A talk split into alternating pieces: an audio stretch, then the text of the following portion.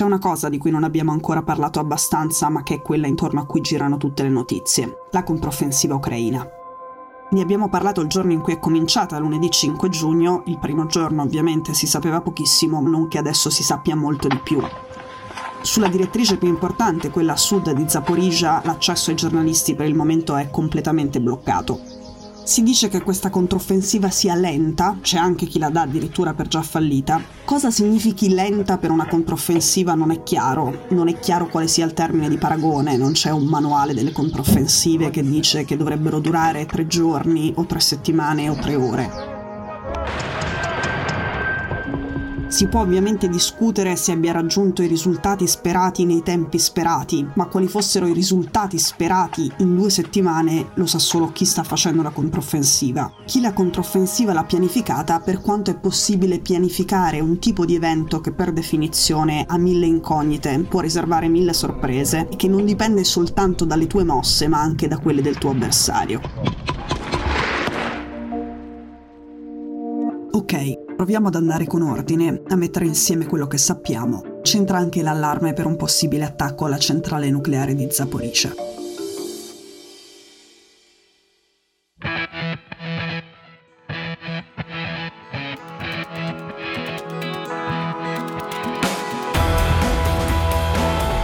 Sono Cecilia Sala e questo è Stories.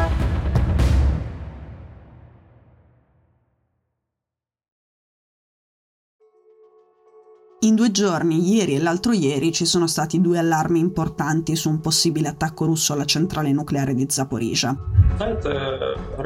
Il primo lo ha dato il capo dei servizi segreti militari di Kiev, il generale Kirilo Budanov, di cui qui abbiamo parlato mille volte. Ieri lo ha dato anche Volodymyr Zelensky. Дорогі українці, українки.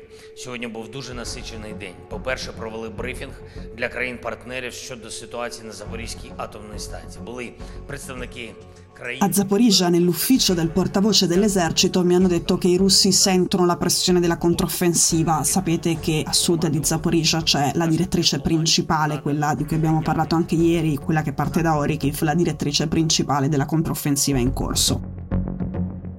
Qui dicono che le nuove mine piazzate dai soldati di Mosca intorno alla piscina che serve per raffreddare i reattori della centrale atomica non sono scollegate dagli avanzamenti dei soldati ucraini a sud della città, a sud di Zaporizhia.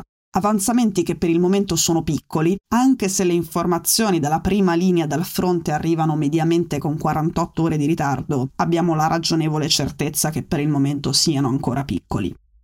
Il fatto è che l'andamento di una controffensiva non si misura contando il numero di villaggi liberati in due settimane, in due giorni o in mezza giornata. Un esempio, la controffensiva che ha liberato la città di Kherson a novembre, l'avevamo raccontata da Kherson, era l'ultima volta in cui sono stata a Kherson prima di questa. La controffensiva che ha liberato la città di Kherson a novembre aveva funzionato così. Sulla linea di contatto tra i due eserciti i combattimenti sono proseguiti per mesi, ci sono state molte perdite, anche allora sapevamo pochissimo di quello che succedeva nel dettaglio proprio sulla linea del fronte, sulla cosiddetta zero line. Capivamo che si combatteva molto e che c'erano molte perdite, soprattutto per il rumore incessante delle ambulanze che da lì andavano verso ovest e portavano via i soldati. Si combatteva sul terreno, sulla linea del fronte e contemporaneamente Kiev bombardava da lontano i centri di comando e gli snodi logistici russi. Questo finché i russi non si sono ritirati apparentemente all'improvviso, apparentemente per noi il 9 novembre, e gli ucraini hanno liberato a quel punto una grande porzione di territorio senza dover andare avanti a conquistare villaggio dopo villaggio. Ecco, le controffensive possono essere lente per settimane, per mesi, finché non diventano rapidissime e travolgenti in un giorno. Non significa che questa andrà a finire così, ma dobbiamo sapere in quanti modi possibili può funzionare una controffensiva prima di giudicare i primi giorni o le prime settimane di questa.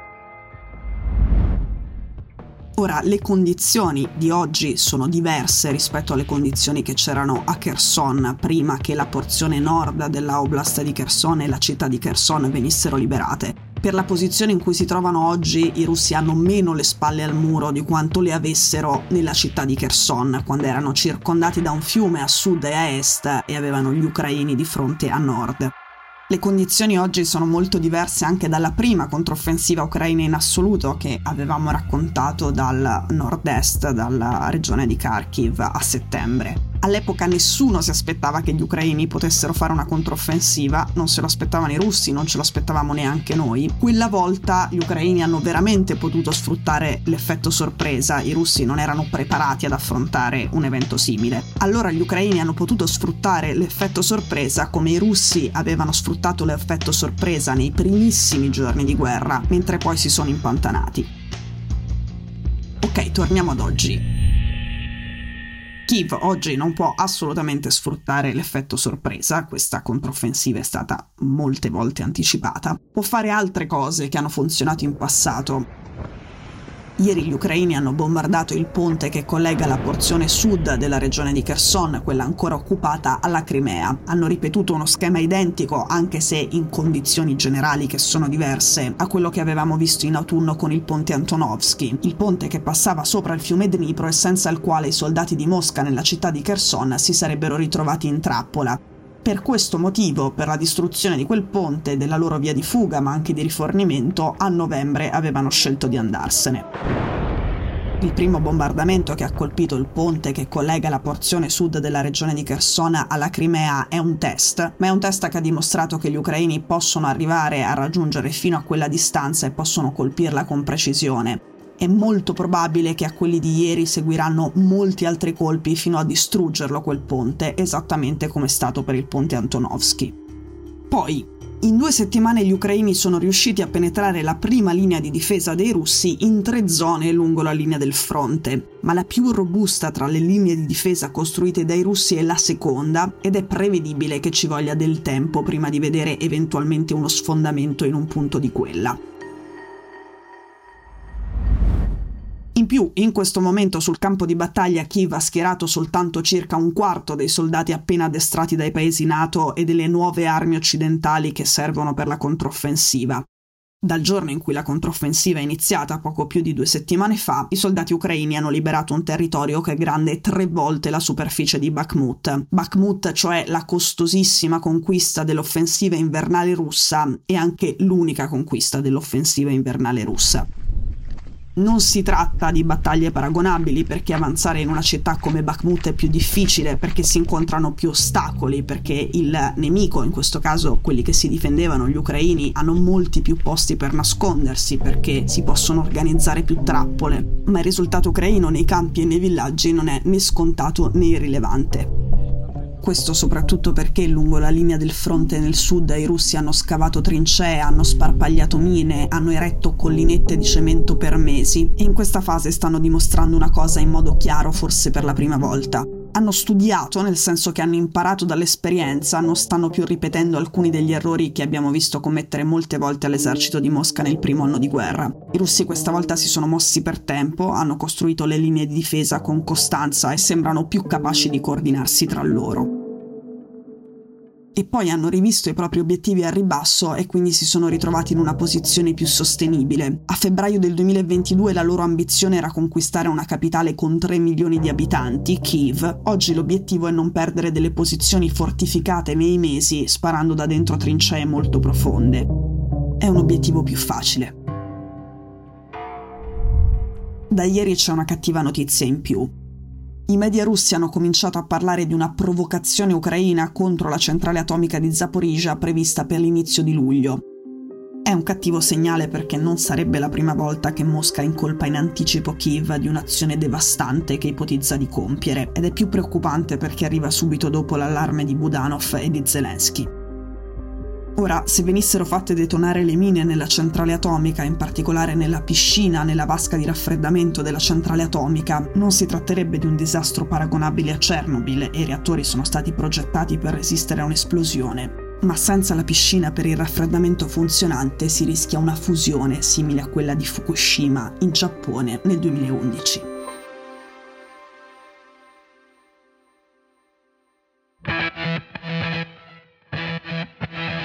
Stories è un podcast di Cora News prodotto da Cora Media. È scritto da Cecilia Sala. La cura editoriale è di Francesca Milano. In redazione Simone Pieranni. La sigla e la supervisione del suono e della musica sono di Luca Micheli. La post-produzione e il montaggio sono di Filippo Mainardi. La producer è Monica De Benedictis. Le fonti dei contributi audio sono indicate nella sinossi.